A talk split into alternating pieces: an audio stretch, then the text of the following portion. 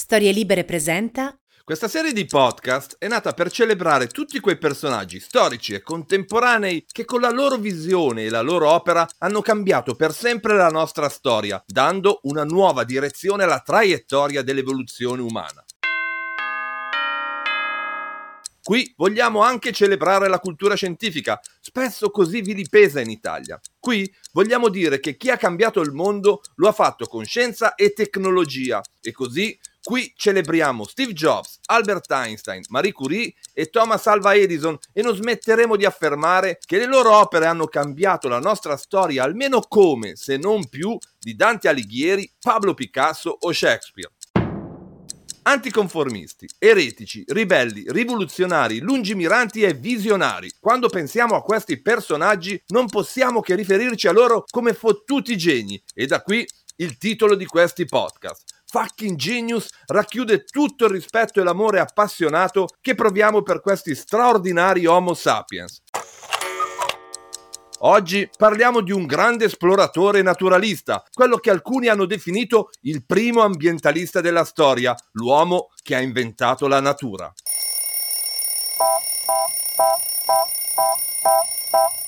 Sono Massimo Temporelli, sono un fisico e da 25 anni mi occupo di diffondere la cultura scientifica, tecnologica e dell'innovazione. Ma non sono qui per parlare di me, abbiamo un piatto ben più ricco sul tavolo e allora iniziamo ad addentarlo. Questo è Fucking Genius e oggi parliamo del grande Alexander von Humboldt.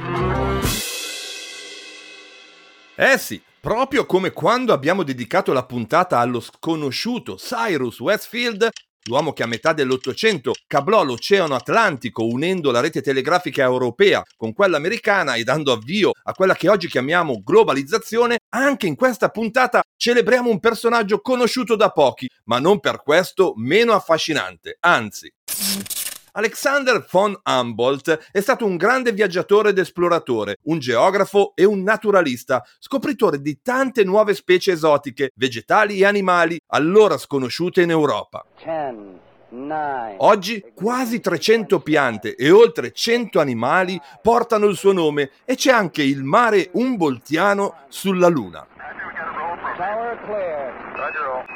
Ma questo non basterebbe a inserirlo nella nostra speciale lista di fottuti geni. Humboldt merita di stare qui insieme ad Einstein perché per primo nella storia ha guardato la natura con uno sguardo nuovo, mai proposto prima dalla scienza, uno sguardo che potremmo chiamare ecosistemico o ecologico, uno sguardo che predilige le connessioni, le relazioni tra le specie, tra gli alberi e gli insetti, tra le prede e i predatori, tra la fauna e la flora. È grazie alle sue intuizioni che oggi la scienza guarda il mondo così e anche noi cittadini lo stiamo imparando. Stiamo capendo come ogni organismo vivente sia collegato agli altri in una rete complessa di relazioni e che se vogliamo stare bene dobbiamo pensare anche alla salute di chi ci circonda. Dobbiamo passare da una visione egocentrica ad una visione ecocentrica. Humboldt lo aveva capito più di 200 anni fa. Proprio così come scopriremo in questa puntata, in un'epoca che vedeva l'uomo alle prese con la prima colonizzazione, con la deforestazione e l'industrializzazione, Alexander von Humboldt fu il primo a capire che l'azione dell'uomo aveva ripercussioni gravi sulla natura. Non fu un dissidente, anzi, in rete si legge che fu l'uomo più famoso del suo tempo dopo Napoleone. Difficile a dirsi, ma una cosa è sicura, ebbe una profonda influenza sulle personalità più importanti del suo tempo, dallo scrittore Goethe al naturalista Darwin, dal rivoluzionario Simon Bolivar al presidente degli Stati Uniti Thomas Jefferson. E dunque andiamo a farci influenzare anche noi da questo fottuto genio. Capitolo 1 All'ombra del fratello e della madre.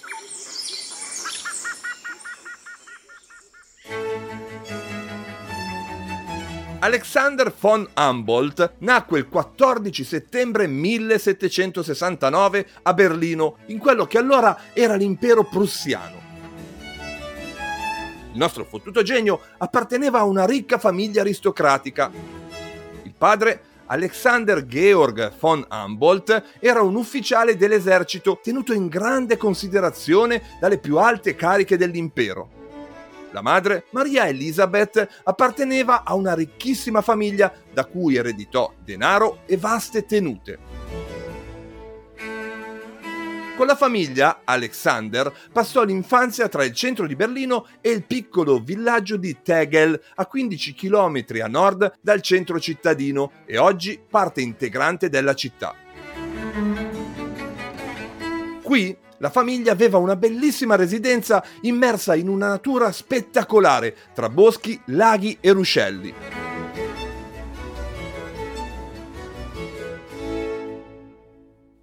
Il nostro fottuto genio aveva un fratello di due anni più grande, Wilhelm Humboldt, che sarebbe diventato un importante linguista, un politico, un diplomatico e un filosofo. È importante parlare di Wilhelm perché nel suo periodo di formazione Alexander soffrì molto il confronto con il fratello.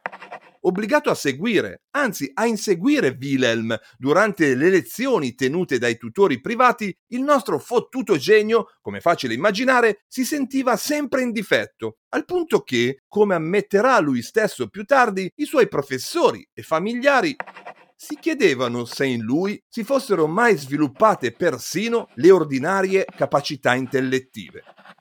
La verità è che i due fratelli non potevano essere più diversi l'uno dall'altro. Wilhelm era controllato, lineare, ligio al dovere e capace di concentrarsi su singoli argomenti per ore.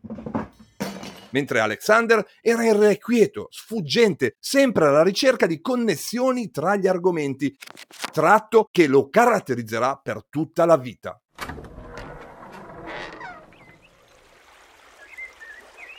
Allo studio e alle lezioni il nostro fottuto genio preferiva le esplorazioni della campagna circostante, durante le quali raccoglieva rocce, insetti, piante e fiori, analizzandole e catalogandole.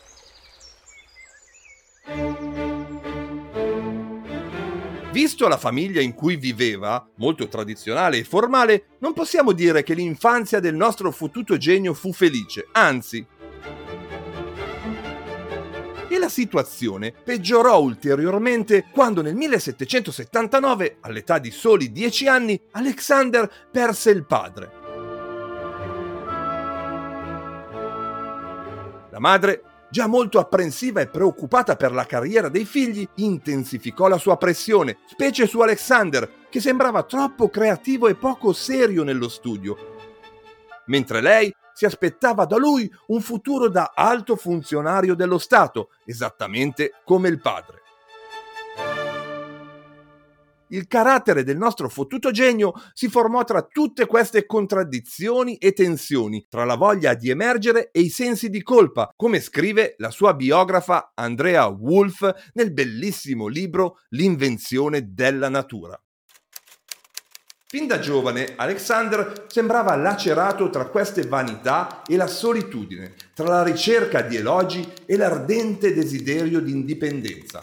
Insicuro e tuttavia certo del suo valore intellettuale, altalenava tra bisogno di approvazione e senso di superiorità. Come capita a molti giovani, fu la madre a decidere per lui il suo piano formativo e così nel 1787 troviamo il diciottenne Alexander all'Università di Francoforte e l'anno successivo a Gottinga, la migliore università della Germania, insieme al fratello, che era lì impegnato negli studi giuridici. Lì il nostro fottuto genio iniziò a disobbedire, a deragliare, a divagare rispetto al piano della sua famiglia.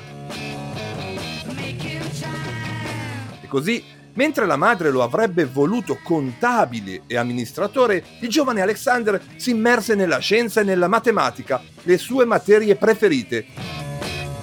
E soprattutto iniziò a sognare di viaggiare per il mondo, accompagnato dai libri di viaggio più famosi dell'epoca. A 21 anni con un amico, Alexander fece il suo primo viaggio fuori dalla Germania, esplorando l'Europa e visitando Inghilterra, Olanda e Francia. al porto di Londra rimase folgorato dagli odori e dalle varietà di spezie e merci che provenivano da tutto il mondo. I suoi sensi vennero travolti, fu un richiamo fortissimo, ma non era ancora tempo di partire, la sua famiglia, sua madre in particolare, non gliel'avrebbe mai permesso.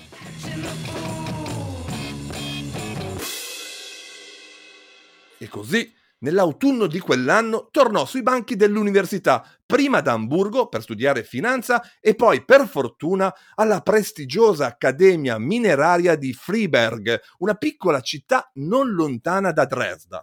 Questa era la soluzione perfetta, o almeno il compromesso perfetto. Infatti, lì poteva continuare a soddisfare le ambizioni di carriera istituzionale della madre, ma allo stesso tempo avvicinarsi al mondo della scienza, al mondo naturale e delle esplorazioni. Infatti, quell'accademia preparava per fare carriera presso il Ministero prussiano delle miniere e lì Alexander iniziò a studiare geologia immergendosi nel profondo dei misteri della natura concluse il corso triennale in soli otto mesi e finalmente, grazie alla sua incredibile intelligenza, alla sua memoria e passione, divenne il più esperto conoscitore delle miniere tedesche, raggiungendo una posizione altissima per un giovane 22enne.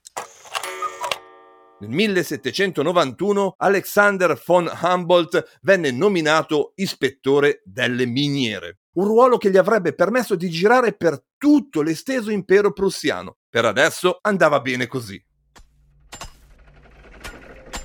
Capitolo 2 Un'amicizia speciale. Goethe. La nuova condizione di viaggiatore e di esploratore attivò in Alexander energie prima represse e inespresse. Si interessava a tutto, dalla classificazione sistematica delle rocce che incontrava nei suoi viaggi di lavoro alle condizioni sociali dei minatori, fino ai dibattiti scientifici più accesi di quel tempo, in particolare quello che avrebbe infiammato la disputa tra Galvani e Volta il nostro curioso intraprendente Humboldt sperimentò gli effetti dell'elettricità sugli animali e poi anche su se stesso, provocandosi ferite che, come lui stesso ammise più tardi, lo facevano sembrare un monello di strada. A quegli anni risale il primo grande incontro nella vita di Humboldt, quello con il grande scrittore tedesco Johann Wolfgang von Goethe.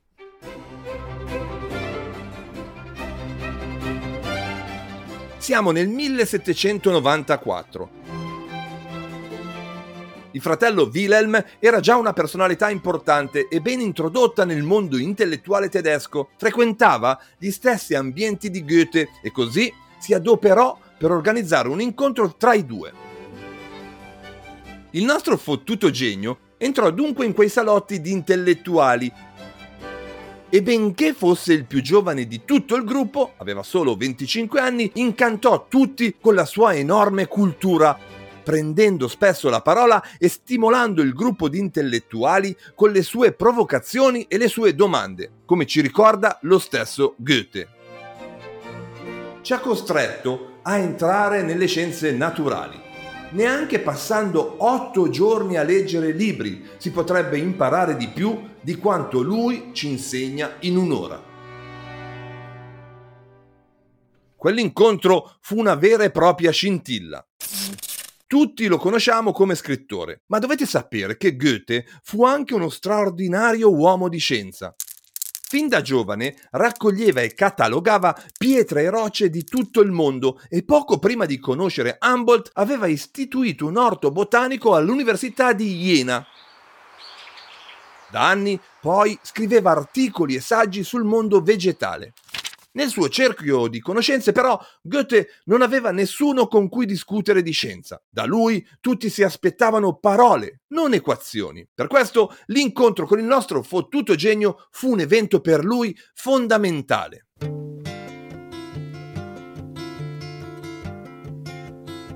Humboldt e Goethe discutevano di razionalismo ed empirismo, di illuminismo e romanticismo, di cosa significasse esperire il mondo. Oh man, look at my life. I'm a lot like you were. erano concordi. Era stupido separare il mondo interno da quello esterno a noi, le emozioni dalla scienza.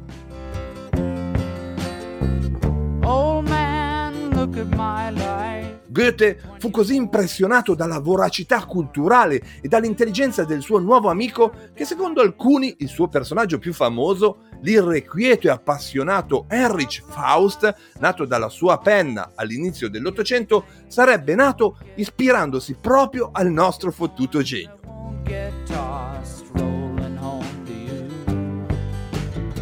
E così se da un lato lo scrittore e poeta Goethe ampliò la sua passione per la scienza grazie ad Humboldt, dall'altro il nostro fottuto genio imparò da Goethe a portare una visione più romantica e sensoriale alle sue ricerche scientifiche.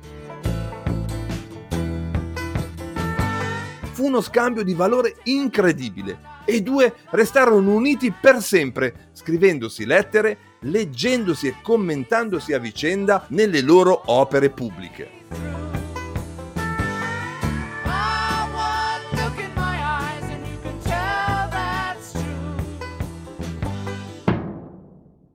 Ma il nostro fottuto genio era ancora in Germania e c'era un intero mondo da esplorare. Insomma, era ora di usare tutte queste conoscenze sul campo, fare le valigie e partire.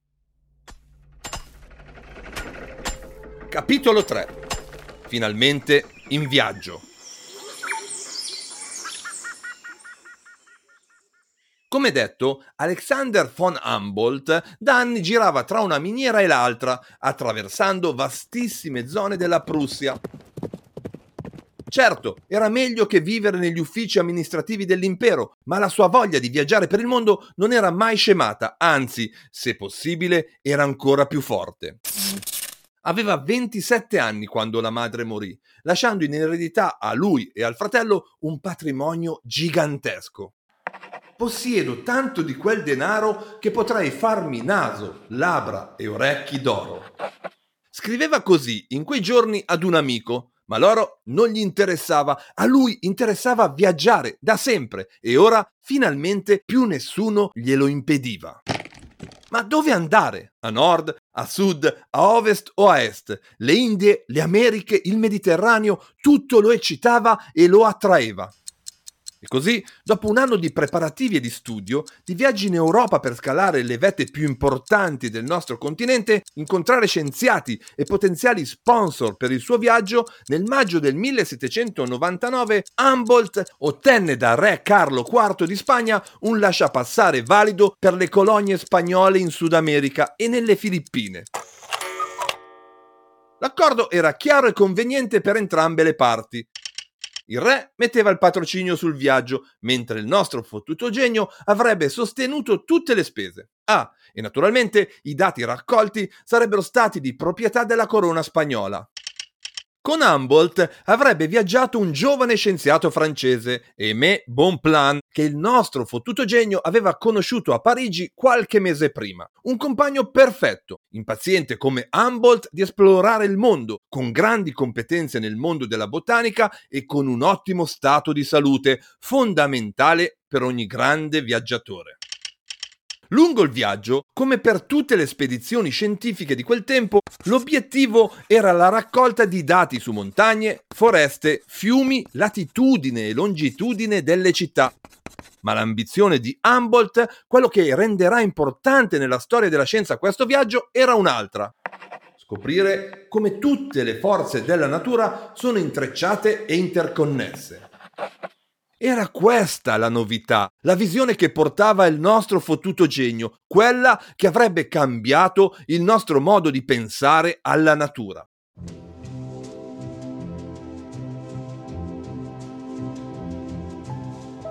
I due scienziati partirono nel giugno del 1799 e dopo circa 40 giorni di viaggio sull'Atlantico arrivarono in Nuova Andalusia, l'attuale Venezuela, dove passarono qualche mese nella città di Cumana, indaffarati ed eccitati osservando la fauna e la flora esotica di quella regione.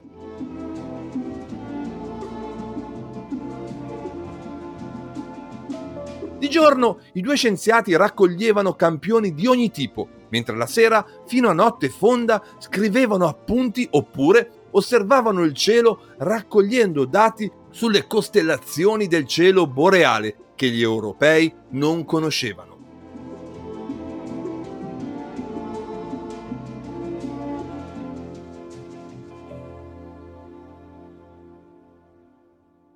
Dopo qualche tempo partirono per Caracas, per poi concentrarsi per mesi sullo studio del lago di Valencia, della vallata circostante e del lunghissimo fiume Orinoco, ancora poco conosciuto e mal tracciato dalle mappe dei viaggiatori precedenti. Fu un'esplorazione che durò mesi, in mezzo a una natura pericolosa ma bellissima, di cui Humboldt si innamorò perdutamente. Ma come detto, quello che contava per il nostro fottuto genio era la visione d'insieme di quella natura meravigliosa e ricca. Mentre tutti correvano entusiasti per conquistare terreno coltivabile, disboscando e bonificando l'America del Sud, Humboldt si accorse subito della deleteria azione dell'uomo sull'ambiente. Fu il primo nella storia ad avere questa visione così chiara.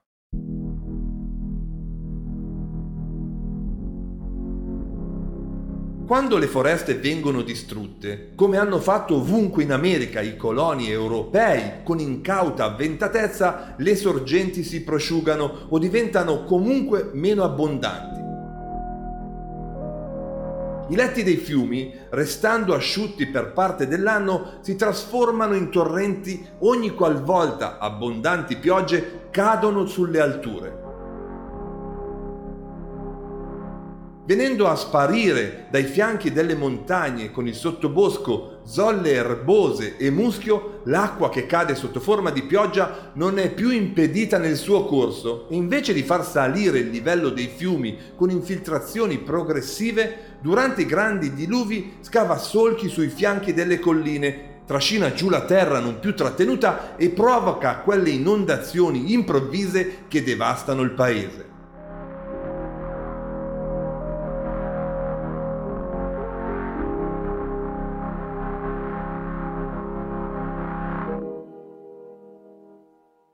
Sembra di leggere un report di uno scienziato del XXI secolo, ma stiamo parlando di un uomo del Settecento, un uomo capace di leggere i segnali deboli, un uomo sensibile, veloce e lungimirante. La vedete anche voi, la gigantesca genialità di questo scienziato? Dopo il viaggio nella foresta pluviale, Humboldt e Bonpland esplorarono prima l'isola di Cuba e poi le Ande, partendo dalla Colombia per arrivare fino a Lima, in Perù, e incrociando sul loro cammino quella che allora era ritenuta la cima più alta del mondo, il vulcano Chimborazo, alto 6300 metri.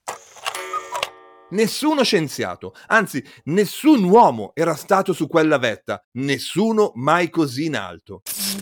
Naturalmente il nostro fottuto genio volle mettere la sua bandiera su quella cima, raccogliendo nuovi dati su flora, fauna, pressione e temperatura. Nel giugno del 1802 Humboldt iniziò la scalata di quel gigantesco vulcano, mettendo più volte a repentaglio la propria vita. Pensate che arrivati all'altezza di circa 4800 metri, gli stessi portadores che accompagnavano la missione portando le casse con gli strumenti scientifici si rifiutarono di proseguire, tale era il rischio di morte. Nonostante questo, Humboldt continuò a salire, stressando al massimo il suo fisico e quello dei propri compagni scienziati. Sentiamo come descrive Andrea Wolff nell'invenzione della natura questo passaggio.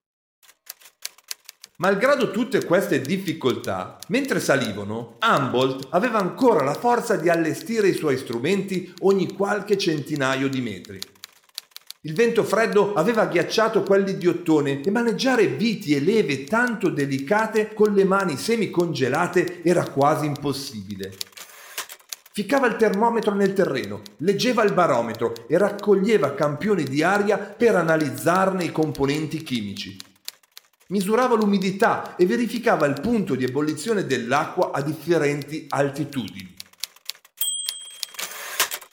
La spedizione arrivò a lambire i 6.000 metri di altezza. Mai nessuno era stato così in alto. Fu un successo e allo stesso tempo un'epifania. Infatti, vedere il mondo da così in alto diede il colpo definitivo alla sua visione globale della natura. Il risultato di questa epifania fu il famoso Naturgemälde, che potremmo tradurre come dipinto della natura, ovvero un disegno del Chimborazzo visto in sezione trasversale, ricolmo di dati. Dalle piante ordinate secondo le loro altitudini alle specie fungine che si sviluppano nascoste nel terreno, dalla temperatura alla pressione delle varie altezze. Nel famoso disegno si vede in basso la zona tropicale delle palme e più in alto querce e cespugli a forma di felci che preferivano un clima più temperato, poi pini e infine rocce e neve. Numeri ovunque, la perfezione della natura e della scienza.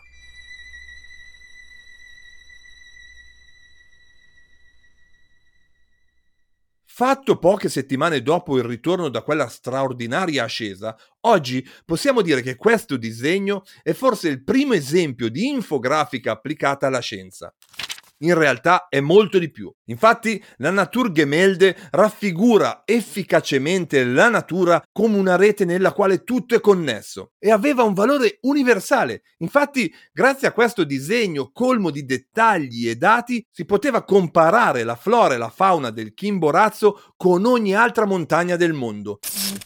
Era davvero una visione nuova, un paradigma che ancora oggi, nel XXI secolo, fatichiamo ad abbracciare, ma che dovremmo metabolizzare in fretta se vogliamo vivere in equilibrio con tutte le altre specie. Humboldt può aiutarci a farlo. Capitolo 4 Gli Stati Uniti e il ritorno in Europa. Dopo la straordinaria impresa dell'ascesa del vulcano Chimborazzo, i due scienziati arrivarono a Lima nell'ottobre del 1802, più di tre anni dopo aver lasciato l'Europa. Qui trovarono un passaggio per raggiungere Acapulco, in Messico. Anche in questi viaggi di spostamento, l'attività scientifica di Humboldt era intensissima e vastissima. In particolare osservò il transito di Mercurio in cielo, analizzò le proprietà fertilizzanti del guano e osservò e descrisse una corrente fredda che lambisce la costa occidentale del Sud America, dal Cile meridionale al Perù settentrionale. In questa parte del viaggio si affiancò a lui anche un nuovo compagno, Carlos Montúfar, creando non pochi disagi all'interno della fiatata coppia di scienziati europei. Amicizia, lavoro o amore? Su questo punto facciamo un inciso, perché il nostro fottuto genio ebbe un'anomala vita sentimentale. Love, non si sposò mai, anzi, una volta disse che un uomo sposato è un uomo perso almeno ufficialmente non ebbe nemmeno relazioni con una donna, per quanto fosse un uomo di un fascino praticamente irresistibile, specie dopo le sue avventure in Sud America.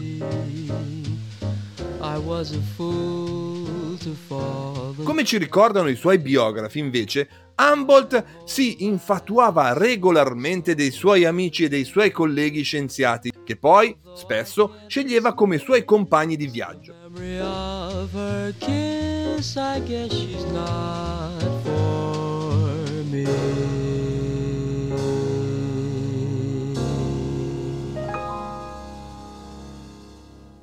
Non dichiarò mai di essere omosessuale, anzi più volte affermò di non avvertire nessun bisogno sessuale, ma rimangono agli archivi decine di lettere appassionate e romantiche spedite ai suoi più cari amici e compagni di viaggio.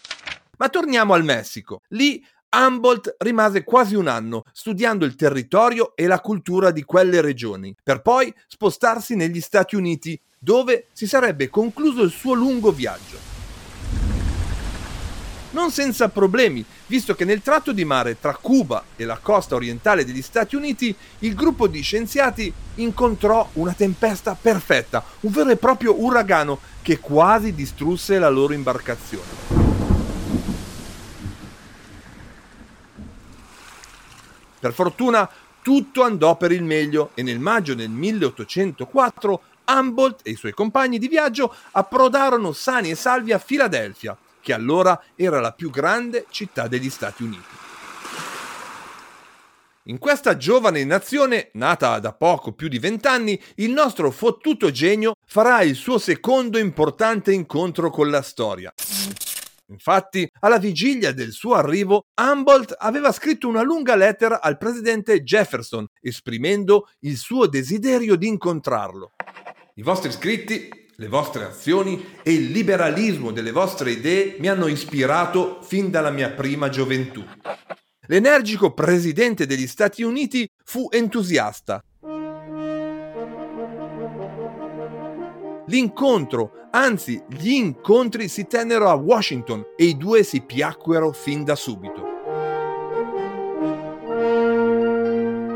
Nonostante la differenza di età, uno 34enne, l'altro 61enne, Humboldt e Jefferson condividevano una passione, le scienze naturali, e naturalmente, come era successo con Goethe, il presidente rimase affascinato dalle conoscenze del nostro fottuto genio, tanto che dichiarò che era l'uomo con maggiori conoscenze scientifiche del suo tempo. Ma l'interesse del presidente andava al di là della cultura personale. Infatti gli Stati Uniti stavano allargando i loro confini a sud, verso il Messico, e le informazioni e le conoscenze in possesso del nostro fottuto genio erano preziosissime per scrivere le future strategie di espansione e integrazione di quei territori sconosciuti.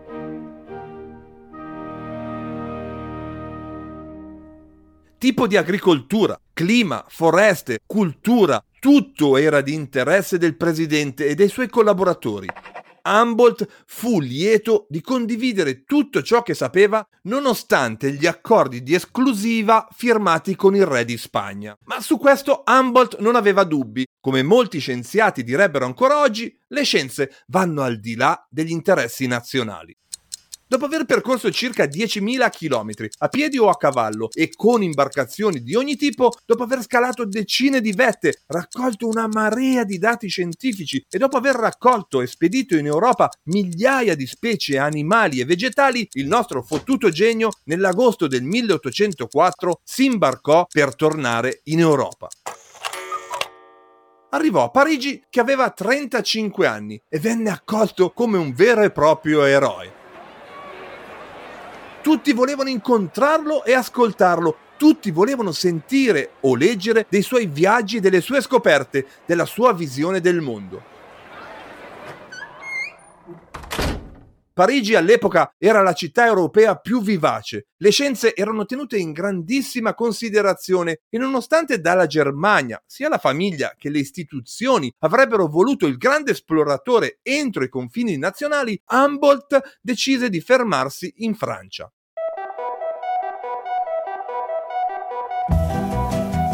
Per lui era l'ambiente perfetto, in ogni angolo della città sgorgava scienza e innovazione.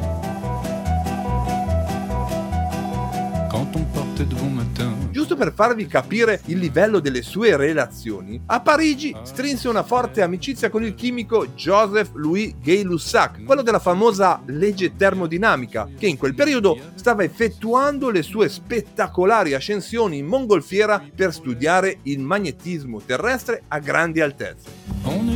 Amoureux d'elle, on se sentait pousser des ailes. Visto il suo interesse per il cielo, entrò in contatto anche con il geniale astronomo e matematico Pierre-Simon Laplace, che in quel periodo stava svolgendo ricerche sulla formazione della Terra e dell'universo, idee molto vicine ai lavori del nostro fottuto genio.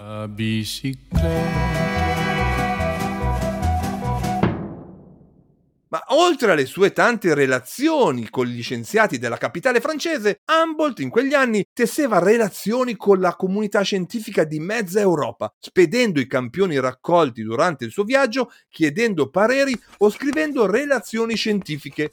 Era davvero l'epicentro di un vero e proprio terremoto culturale. Naturalmente le sue conferenze in città erano seguitissime e in quelle occasioni Humboldt dava sfogo alla sua incredibile capacità dialettica e di connettere varie discipline in una girandola affascinante ma anomala per chi era abituato a discorsi iperdisciplinari. Questi suoi spettacoli scientifici attiravano l'attenzione non solo degli scienziati e degli specialisti, ma di tutta la cittadinanza più colta e attiva, intellettuali, filosofi, politici.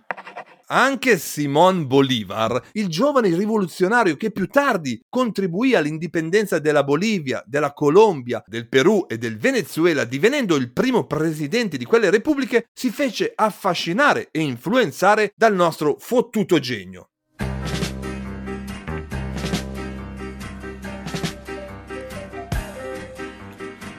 Giorno tropicale era un sudario. Non è difficile immaginarlo. Infatti sia Humboldt che Bolivar erano animati da un forte spirito repubblicano ed erano pregni dei valori della rivoluzione americana e di quella francese. Entrambi poi erano convinti che il Sud America doveva liberarsi dalla morsa del colonialismo spagnolo. L'uomo che è venuto da lontano. Humboldt aveva visto i danni del colonialismo sui nativi e sulla natura. Bolivar sognava il suo popolo libero. A Sud America, Sud America, A proposito di segni profondi nella nostra cultura, è importante ricordare che Humboldt ebbe il merito di ispirare non solo l'azione di Bolivar, ma anche quella di tutto il popolo sudamericano, accrescendo, attraverso i suoi libri e le sue appassionate descrizioni del continente, l'orgoglio per quelle terre magnifiche e per la loro storia e tradizione. Humboldt pubblicò decine di libri che ebbero un'influenza enorme su tutti i suoi contemporanei erano volumi originali, illustrati dai migliori professionisti dell'epoca e non trattavano mai argomenti singoli, ma erano una girandola di connessioni multidisciplinari, più simili a codici leonardeschi che non a un'enciclopedia illuminista. Poi, da Goethe, aveva imparato a scrivere per trasmettere emozioni e non solo dati e scoperte. Usava metafore, così come ben ricorda Andrea Wolff nel libro L'invenzione della natura. Un deserto diventava un mare di sabbia, le foglie si schiudevano per salutare il sole che sorge e le scimmie riempivano la giungla di malinconici strepiti. Humboldt creava descrizioni poetiche, come quando scriveva degli strani insetti che gettavano una luce rossa fosforescente sull'erba che brillava di fuoco vivo, come se il baldacchino stellato del cielo fosse sceso sul terreno erboso. Che bellezza! Leggendo queste frasi mi vengono in mente le appassionate opere scientifiche di Italo Calvino. Tornando alla sua influenza sui contemporanei, tra i tanti lettori che si persero tra le sue pagine, è giusto ricordarne uno importantissimo, un altro fottuto genio che abbiamo già raccontato qui, il grande Charles Darwin. L'evoluzionista inglese, che nasceva proprio negli anni in cui Humboldt spopolava in libreria, amava gli scritti dell'esploratore tedesco e più avanti riconobbe il ruolo decisivo di quelle letture per indirizzare la sua carriera. Oltre a scrivere e a fare conferenze, Humboldt continuava le sue ricerche scientifiche. A lui si devono importanti scoperte sul magnetismo terrestre e sull'invenzione delle curve chiamate isoterme, curve che oggi caratterizzano ogni previsione del tempo e che semplificano di molto la lettura globale del clima. Nel 1827, ormai quasi sessantenne, con il suo re e principale finanziatore che lo pressava per tornare in patria, il nostro fottuto genio decise di tornare a malincuore a Berlino. Essendo così vicino al potere e con ancora ben vivi i suoi ideali di giustizia sociale e libertà, Humboldt inizialmente provò ad influenzare la vita politica dell'impero, provando a introdurre innovazioni mai viste in Prussia. Ma come spesso capita, anche oggi il sistema si mostrò refrattario e fece muro di gomma, respingendo le sue tante idee democratiche. Lentamente, ma inesorabilmente, il nostro fottuto genio abbandonò il campo e ogni speranza per tornare a concentrarsi sulla natura e sulla scienza, aggiungendo però un importante tassello che comunque alla lunga contribuì a cambiare le cose, l'istruzione e la sua democratizzazione.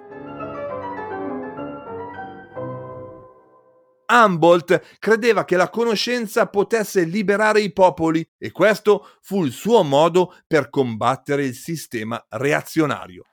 Con la conoscenza viene il pensiero e con il pensiero viene il potere. Pensate che con questa missione ben chiara Humboldt tenne frequentemente, a volte anche più volte in una settimana, conferenze gratuite all'università.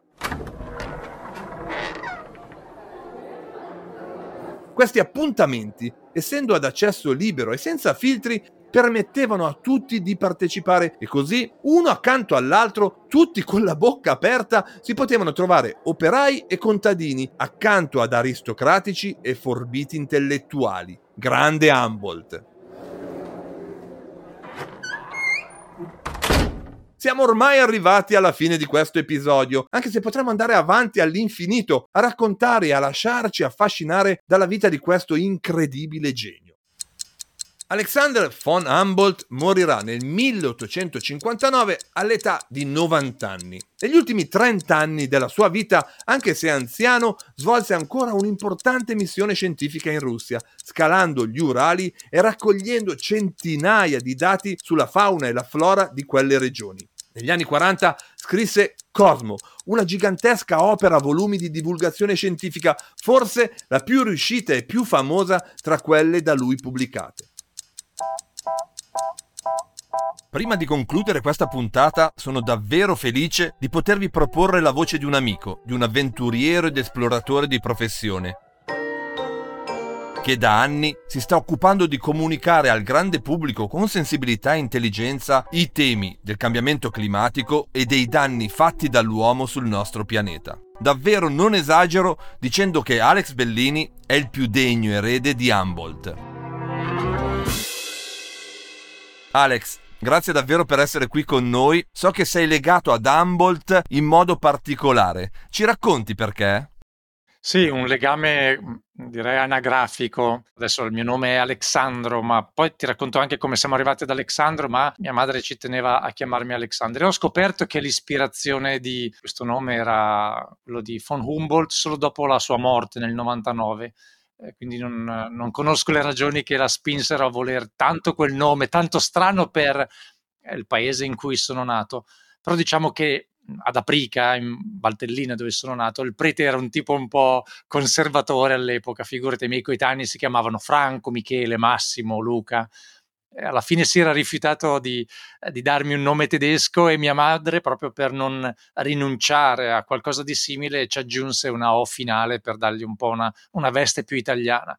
E oggi mi chiedo se quel nome, Alexander o, o Alexandro, non abbia influenzato un po' la traiettoria che ha disegnato la mia vita. Posso però dirti che da consulente per atleti che intendono massimizzare la prestazione psicologica, mentale della loro attività sportiva, il linguaggio può effettivamente creare ciò di cui parliamo. Quindi dire qualcosa significa produrre eh, specifiche vibrazioni che nascono dalle corde vocali e che poi si diffondono in tutto il corpo, esattamente come una parte delle sensazioni legate alla parola paura sono prodotte proprio da quelle vibrazioni che sentiamo e che impariamo a riconoscere ed etichettare.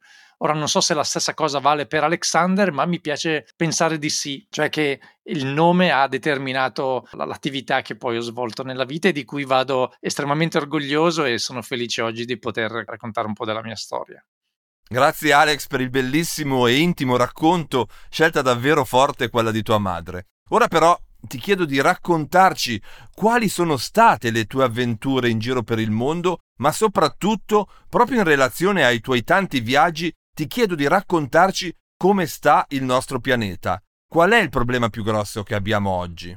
Sono un esploratore da circa vent'anni, forse lo sono di più, ma diciamo che concretamente esploro il mondo da circa vent'anni e di ecosistemi ne ho attraversati diversi, dalle lande gelate dell'Alaska nel, nei primi anni del 2000 per poi farmi affascinare dalle distanze orizzontali del, degli oceani. Tra il 2004 e il 2009 ho attraversato l'Oceano Atlantico e il Pacifico in barcaremi e queste prime due spedizioni mi hanno portato lontano da tutto, se vogliamo, da tutte le terre emerse, ma vicino al cuore delle cose, ossia al senso della distanza, che secondo me sta un po' venendo a mancare. Questo è l'ingrediente per una tempesta perfetta di problemi, ma qua poi ci arriverò più avanti. Adesso sto navigando i 10 fiumi più inquinati di plastica al mondo, quindi ambienti totalmente diversi da quelli della mia prima fase eh, di attività. Oggi sono più interessato a vedere e conoscere gli ambienti estremamente compromessi, quelli dove l'uomo ha premuto l'acceleratore o ha premuto la propria impronta e che diventa indelebile sul tessuto eh, della natura. Però sono quasi passati forse no, più di 200 anni da quando Alexander von Humboldt eh, scalò il Cimboraso, no? Sai, questo grande eh, vulcano che all'epoca era considerata la montagna più alta in, in, Ecuador. All'epoca lui si era accorto di quella relazione di cui parli tu, quindi questa, questa forma di interconnessione con, eh, con tutti gli ecosistemi, no?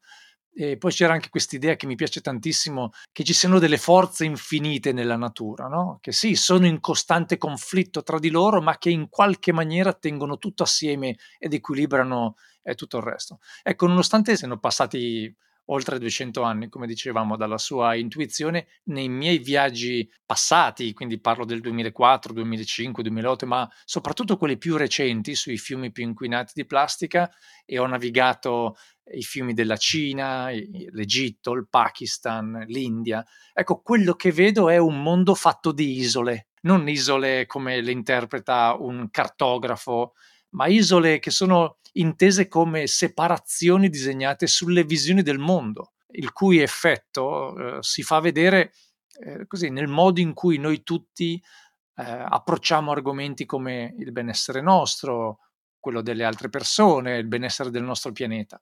La cosa più curiosa di un'isola è che, eh, che è un vero paradosso, anche un, un geologo lo dimostrerebbe, no? quindi neanche un'isola è solo un'isola. E ce ne accorgiamo nel momento in cui con la maschera e il boccaglio mettiamo la testa sotto l'acqua. In quel caso vedremo che un'isola è collegata a tutto il resto del mondo, no? come se ci fosse un tessuto connettivo che unisce tutte le terre emerse. Questo è fondamentale. Nonostante sappiamo questo, ecco, intendiamo il mondo come un mondo fatto di isole. E ce ne sono tante, eh, tante nel mondo. La prima isola di cui vale la pena parlare è la separazione tra uomo e natura, che sono sì esseri connessi, ma l'epoca moderna ci porta a vederle come due isole.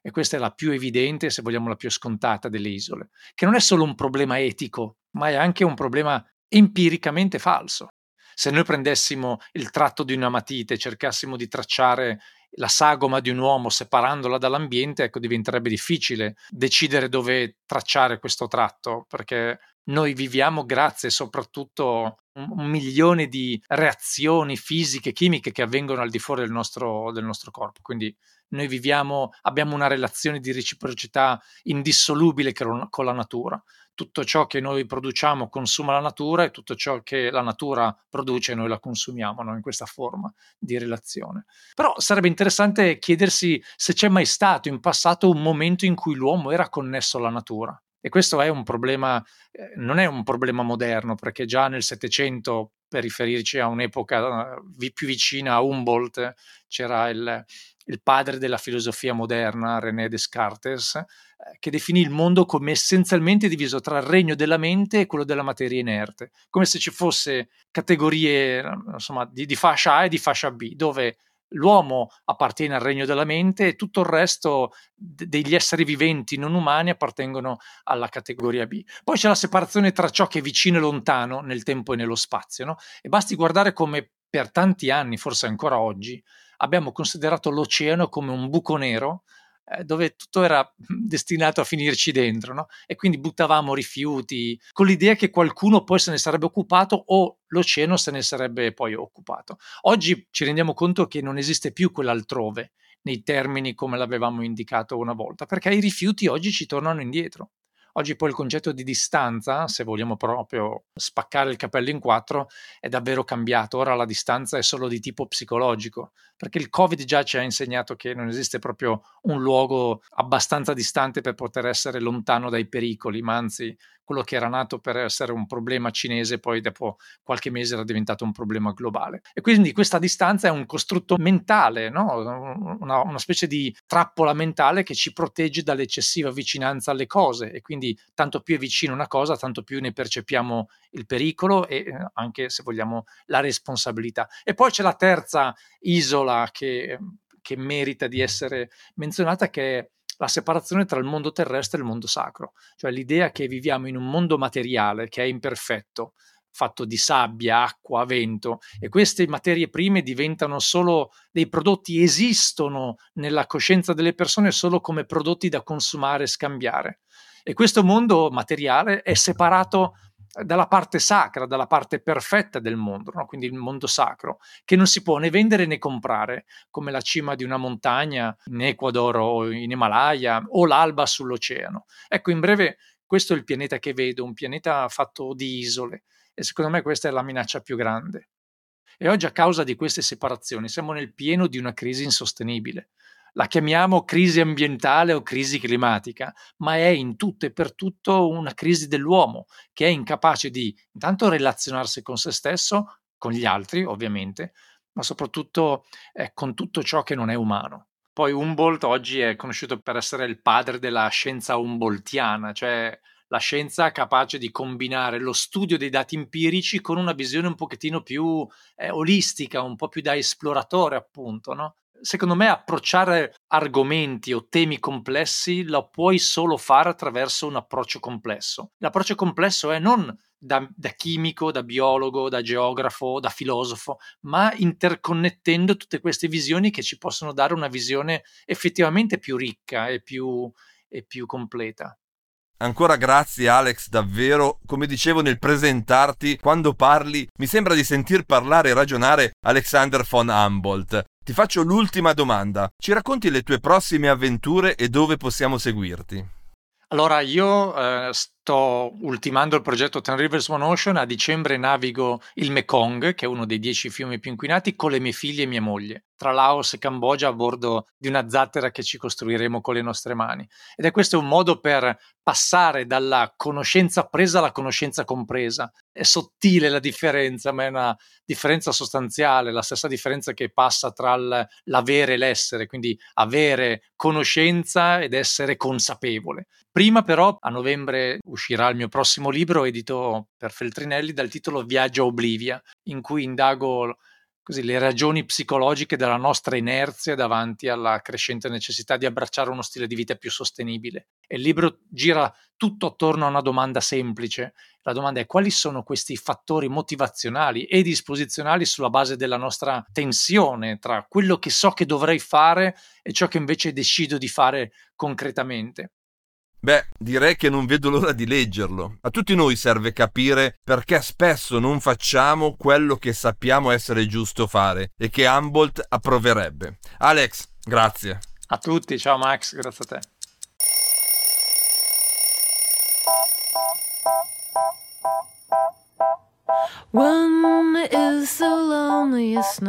E dunque, a noi non resta che salire sulla montagna più alta che conosciamo e guardare il mirabile disegno lasciato da questo geniale scienziato.